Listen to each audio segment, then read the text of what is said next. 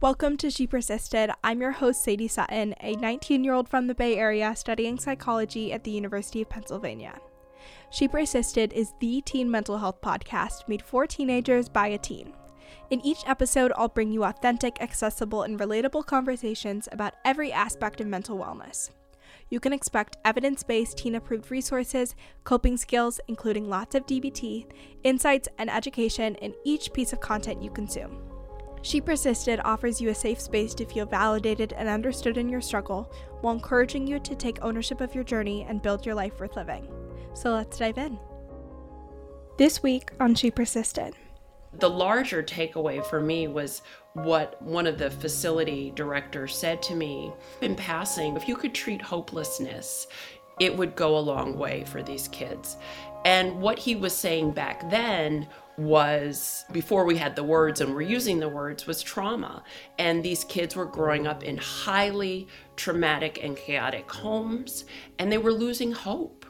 Hello and welcome back to she persisted i am so excited you're here today because we are talking about crisis text line. If you're a high school student and if you are a teen, I'm sure you have heard of it before because they've done an incredible job making this resource really accessible and something that teens are widely aware of, but if you haven't heard of Crisis Text Line, it is a crisis text resource that is available 24 7. All you have to do is text home to 741 741. You are connected with a trained crisis counselor, and they offer support on so many things, whether it is a grade that you got on a test, an argument you're having with your parents, maybe it's depression, maybe it's anxiety. They are there to listen and offer support and create space for what you're experiencing and again, 24 7, someone is there to listen and offer advice and support and be there for you. So I'm a huge fan of Crisis Text Line. I remember in high school when I was really like lowest of low about to go to treatment. I always had Crisis Text Line in my phone programmed. There is a resource. I had their little business cards taped to my bullet journals. Like, if something is going on, if you need support, this is who you text, this is what you do. And I cannot speak highly enough of the work they're doing they are one of the greatest resources out there when it comes to teen mental health. So I'm so excited to have Dr. Shairi Turner on the podcast today. She is the Chief Health Officer for Crisis Text Line. She has an incredible background. She is a Stanford alum, Case Western Reserve University School of Medicine graduate, a Harvard trained internist and pediatrician with a master's in public health from the Harvard School of Public Health.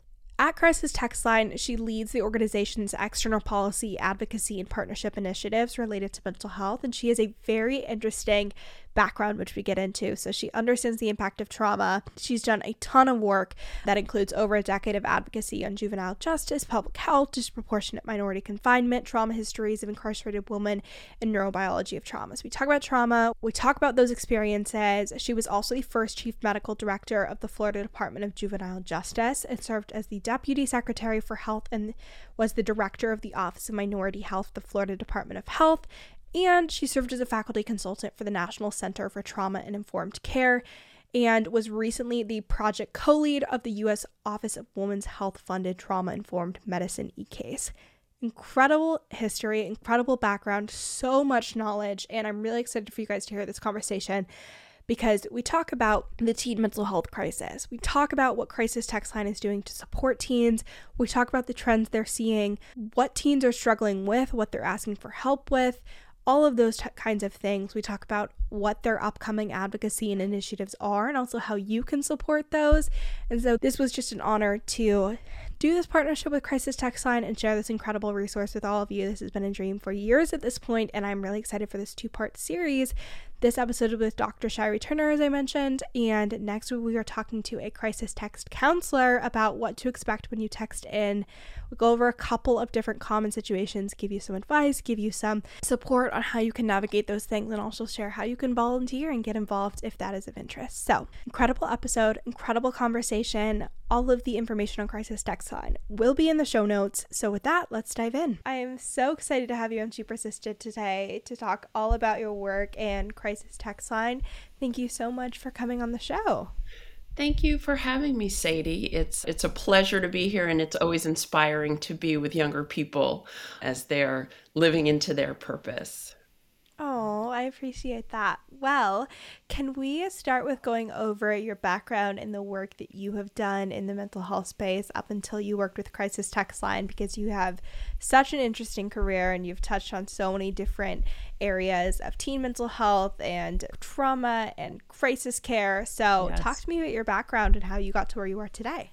Yes, life is a journey. So I am Dr. Shairi Turner. I'm the Chief Health Officer at Crisis Text Line. And thank you again for, for hosting me. I am an internist and pediatrician by training with a background in trauma and public health. I currently lead the public policy and advocacy team here at Crisis Text Line. And I'm a wife, I'm a sister, I'm a mother, two young adults, and a survivor of suicide loss. So I began my career really wanting to help people in a primary care setting. So I had planned to be an internist and a pediatrician, really helping adults and children to navigate their healthcare needs. Then during my residency, my internship year, I lost a very close family friend to suicide, and he was incarcerated at the time. And I had visited him in prison multiple times, and looking back, it it really was kind of a classic cycle. His family with trauma, abuse, and neglect, and some family dysfunction. And it was a moment in my life that really set a trajectory but at the time i didn't know you know what what was going to happen how that was going to impact my career so after i finished my residency that was 4 years i decided that where the healthcare system was at the time was not for me. So it was the early 2000s, and insurance was just sort of getting into the mix. And physicians really were not able to see their patients for any extended period of time. They were double booking, there wasn't enough support for physicians. So I kind of stepped back and took a look at like what other options were out there and became very interested in public health. So I applied for and was accepted to what was then called the Commonwealth Fund, Harvard University fellowship in minority health policy.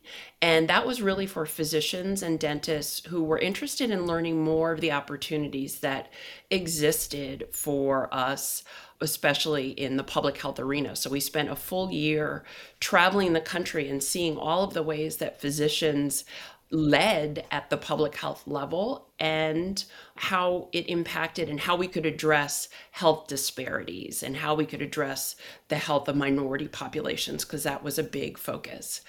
We then, during that year, had to do a practicum where we worked with an agency, and I based on my experience with my my family friend chose the department of youth services which was the department of juvenile justice in the state of Massachusetts and worked with them, just looking at some of their research and data and the policies that pertained to minority adolescents who were using substances. And it was very interesting because I found that, you know, white and Latinx youth who were in, incarcerated were more apt to use alcohol and ecstasy and black youth were more apt to use marijuana but the the larger takeaway for me was what one of the facility directors said to me just sort of in passing but he said you know if you could treat hopelessness it would go a long way for these kids and what he was saying back then was you know, before we had the words and were using the words was trauma.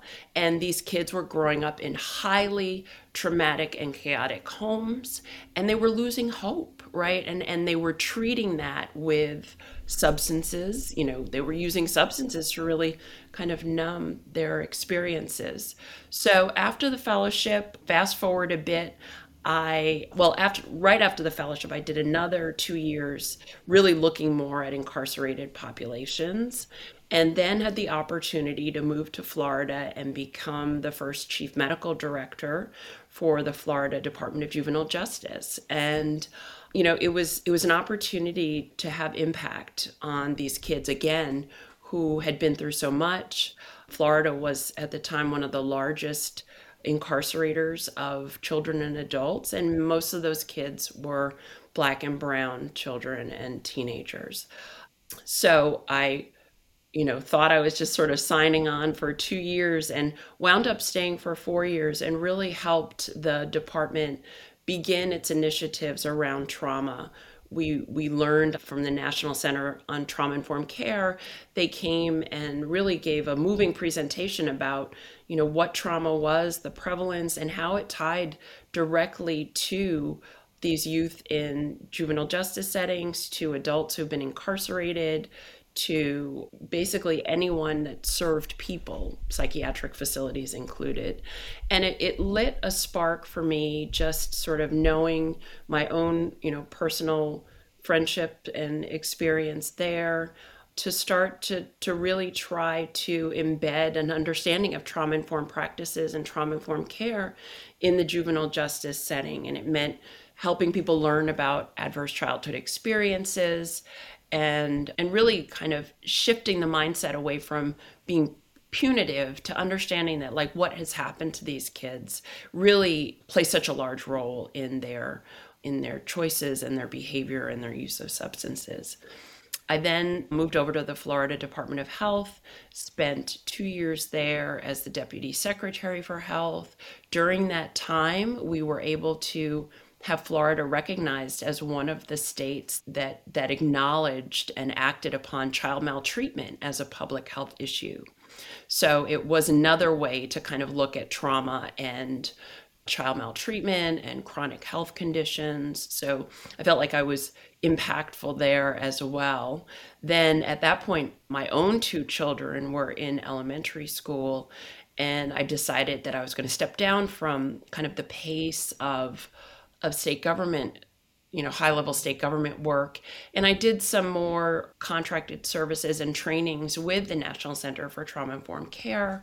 And we traveled around the country really starting to educate people about the impact of trauma and it was just very meaningful to see kind of the aha moments that that different people in different organizations had when they started to understand how our childhood experiences truly impact you know the course and the direction of our lives so then in 2017 was when I joined Crisis Text Line. One thing that you mentioned in there before we even dive into the teen mental health crisis is adverse childhood experiences, which is such a fascinating concept and study, and also something that's so important to be aware of when we talk about teen mental health because a lot of these things do start to emerge in the teen years and then continue yes. on to adulthood. For listeners that haven't heard of ACE scores or adverse childhood experiences, what is that and how does that relate to trauma yeah. and teen mental health and everything that you just mentioned?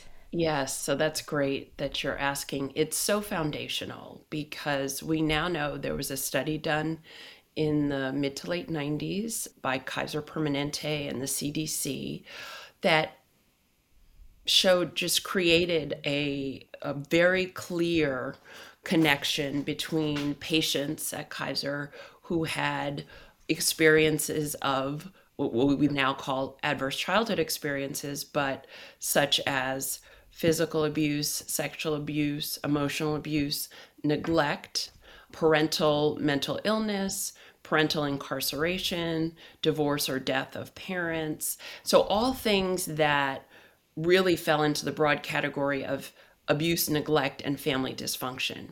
And we know that at the age of you know zero to our early 20s our brains are developing. And when we have children who grow up in households with trauma it affects their brain development. It affects and leads to we can show you know now directly the correlation between these adverse childhood experiences and sort of the layering effect because many individuals experience more than one. So it you know when there's a household that's been impacted by trauma and the cycle of trauma you know you'll have neglect you'll have physical abuse you'll have all of these things. But what the the study showed was like as you layer up as an individual's adverse childhood experience score gets higher and higher as do the risks of all of the mental health issues depression anxiety suicide self-harm teen pregnancy. And then as well the chronic physical conditions. So, as you can imagine, when someone's trying to treat themselves or treat their trauma with cigarettes, alcohol, substances, opioids, etc., that has an impact on the body. So you see liver disease, you see lung disease, but you also see things like heart disease, where it just tells us that trauma causes an inflammation, like a body becomes fully inflamed when someone is constantly stressed. And that's when we talk about like toxic stress. Yeah, I think that's such helpful context to have when we talk about just mental health in general, but especially teen mental health, because, like you mentioned, different ways people might be coping ineffectively or self medicating or trying to navigate these experiences, a lot of the times it shows up in these different mental health challenges because they haven't had a lifetime and experience of how to navigate these things or extensive coping. education and I'm like these are healthy coping skills and this is how we deal with this. So I think it's really important to be aware of when we talk about teen mental health because as I'm sure everyone listening knows, we are in a huge teen mental health crisis. We hear the data all the time that teens are struggling more than they have ever before. And I think there's also the flip side to that coin is that we're talking about mental health more than ever. Yes. We are talking about our experiences, we're sharing resources, we're sharing what we've experienced in therapy or conversations we're having and all of that. And so it's really important to normalize and unpack that teens are experiencing distress. And I'm sure that also in some ways helps and kind of prevents that shift from mental health challenges to mental illnesses and lifelong mental illnesses if you get that support and ask for help and all of that. But I would love to get your thoughts on the the mental health challenge kind of having seen this space and this demographic for years at this point and then also seeing it evolve with time and navigating covid and then now working with crisis text line which we'll get into which really does a lot to work with teens and offer support to that demographic yeah, so great questions. We know, yes, like you said, we're in a youth mental health epidemic, especially for our youth of color who are seeing rates of suicide that are twice that of their white peers. We know that teens are struggling, right? And I and I love what you said because we are talking about it more. We're creating a space for normalizing it. And as we're doing that, we're also listening and we're hearing from teens like the depth of their pain and the depth of their struggles and we're we don't have a full handle on why this is happening right and and i think when we say teens categorically it's such a broad right you have you know you have teens who are in rural communities you have indigenous teens you have white teens in a city, you have black teens in a city, and each of their experiences can be so different. But we do know, you know, from some of the insights that we've gathered at Crisis Text Line is people are teens are struggling with their academic pressures, they're struggling with bullying, with loneliness post COVID, right? I think we're ultimately going to look back and say that that period of isolation may be seen as a trauma for kids during that that really important those really important developmental years where they're just cut off from their peers.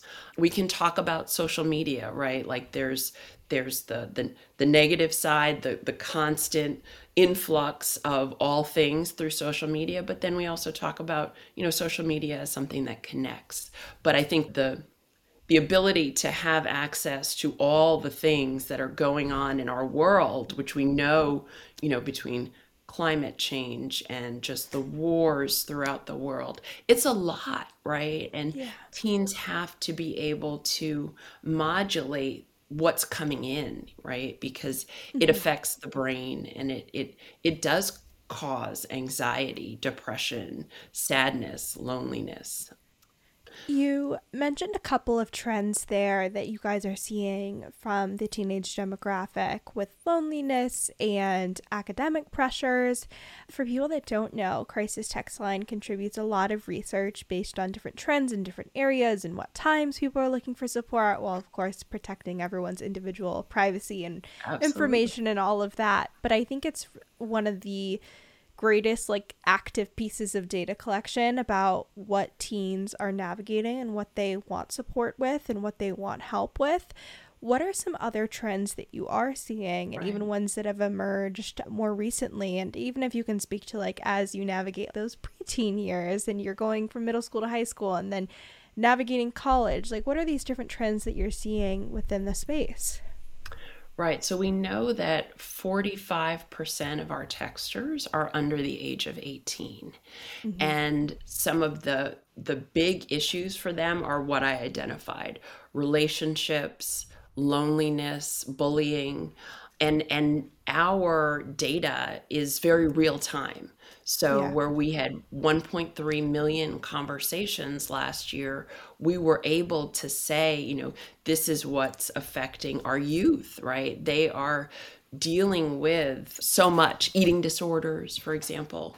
We provide a unique platform because there are digital natives. You know, teens are are we know that 88% of teens have access to a phone and are using text and they're finding that text is helpful in dealing with their problems. So we know that our BIPOC teens, right, are dealing with issues of suicide or talking about suicide and self harm at rates that are greater than their white counterparts.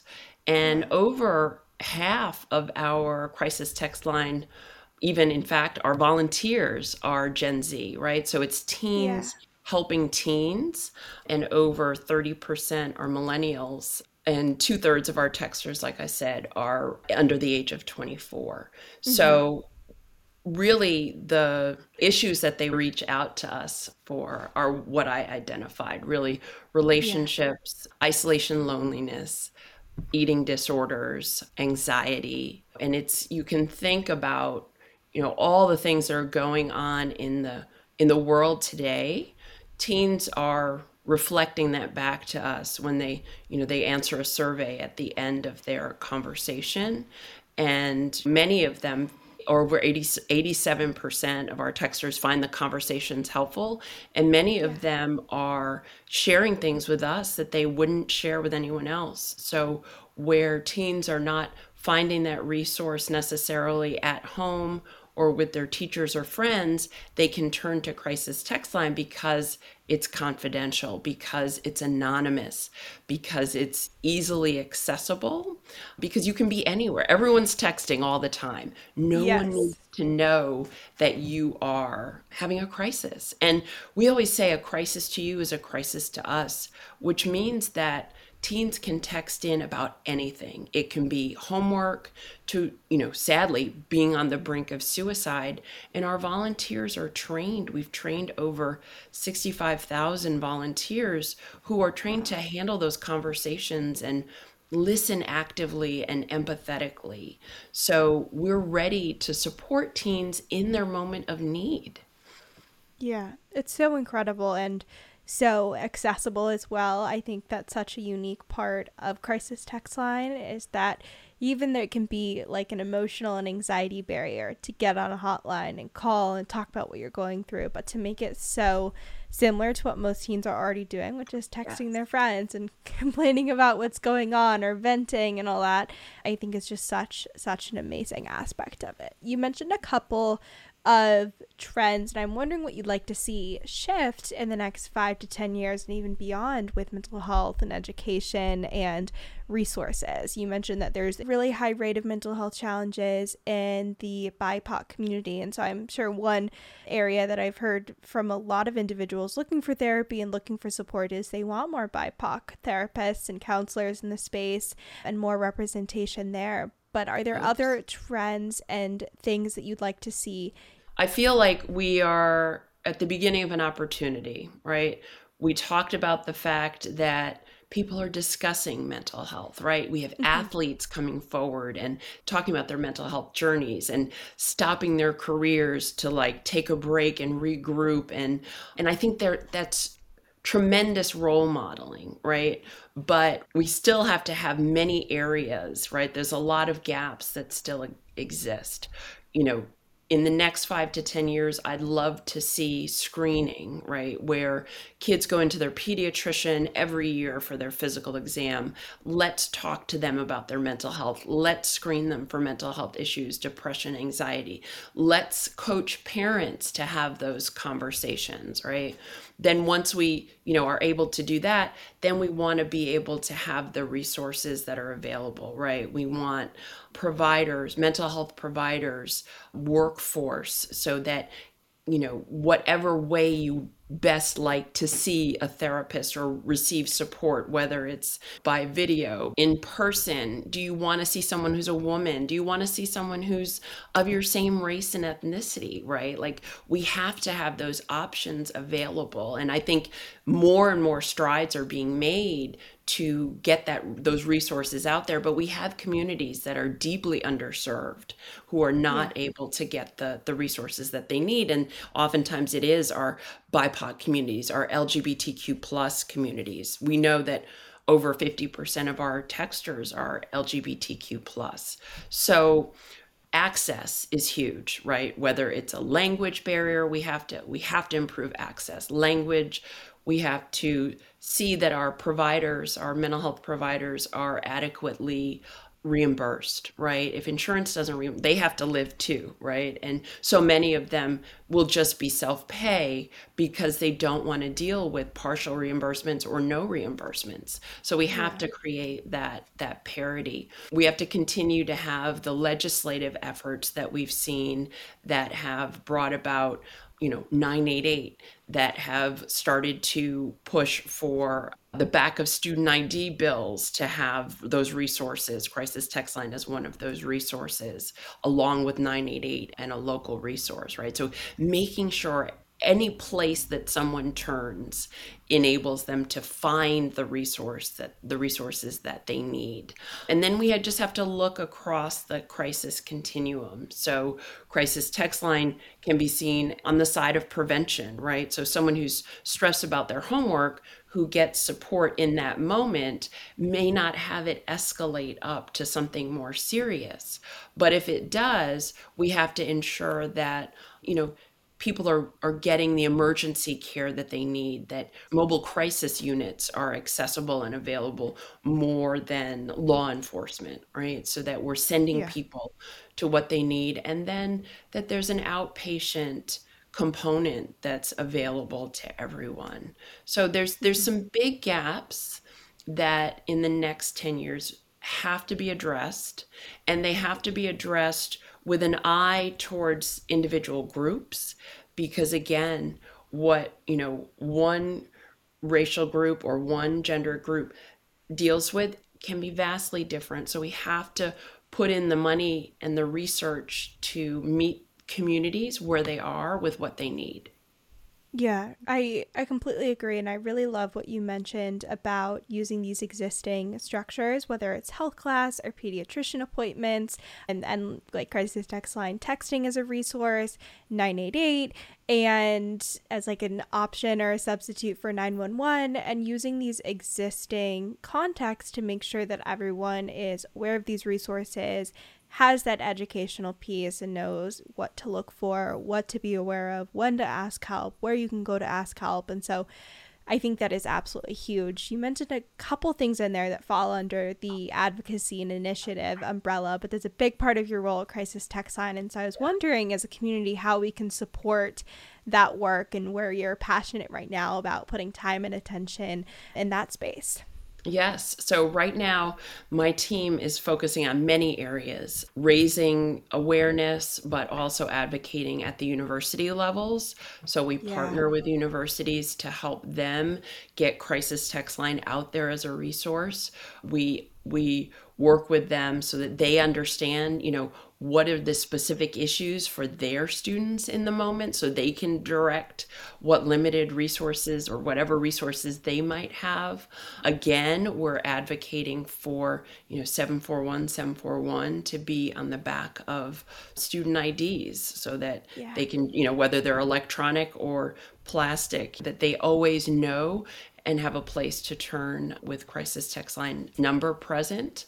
We're also looking to make sure that we're continuing to support different languages. So we were able to help to ensure that 988 was available in Spanish because we knew from our time at, you know, working at Crisis Text Line, we had already established for our 741 741 number a Spanish service and it was in use and it was getting out to Spanish speaking communities. It's again leaning towards that access, right? In the moment access for people who need it.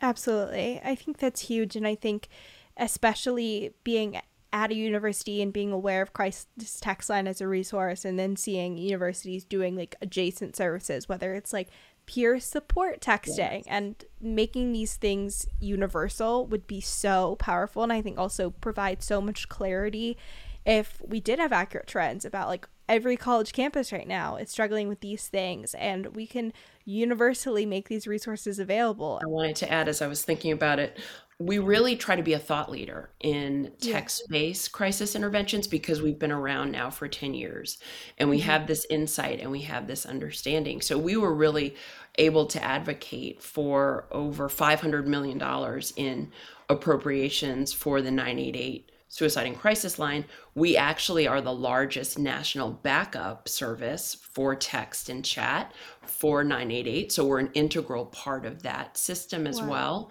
And we, like I said, uh, we're able to advocate for the $10 million appropriations that went for Spanish text and chat. So we're really proud of our, our our own individual organization for what it gives in terms of in the moment service as well as this very unique data and insight component that helps people evolve the field, as well as our support of 988. Absolutely. Well, I think that everyone will leave this conversation with so much hope, which you mentioned is so important at the beginning of this episode for teens to have, for individuals to have. For listeners that want to hear you speak in the future, continue to watch the progress that Crisis Text Line is making, where can they find you guys? Obviously, you mentioned 741 741, which will be in the show notes, but what else can be we, we be aware of to continue to support all the work you're doing? Yes. So you can find us, like you said, at 741 741. You can text help, you can text Ayuda, you can be, be met by a English speaking or Spanish speaking volunteer. You can find us on WhatsApp and web chat. You can find us on Instagram and YouTube at Crisis Text Line. You can find me at Dr. Shairi. We're available and we're we want to, you know, continue to get our name out because we're free. We're free 24 7, high quality mental health support and crisis intervention for teens who are in need. And we know how to work with teens, and we know that we are a resource, a very special resource for teens.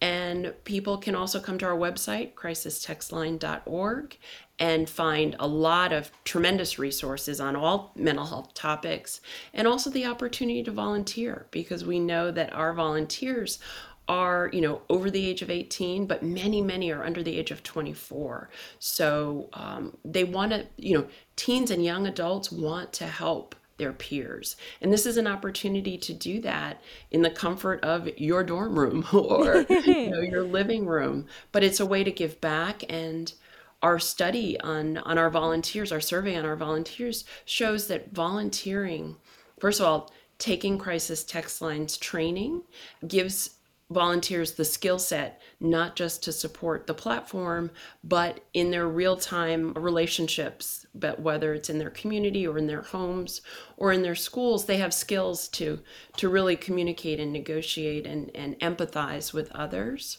so and our volunteers find that helping others really enhances their own mental health so yeah. we're always looking for people who are kind and empathetic to learn how to help folks who are in crisis. Amazing. Well, thank you so much, Dr. Turner. This has been incredible. Thank you, Sadie. You're just an amazing interviewer. I appreciate you. Oh, thank you.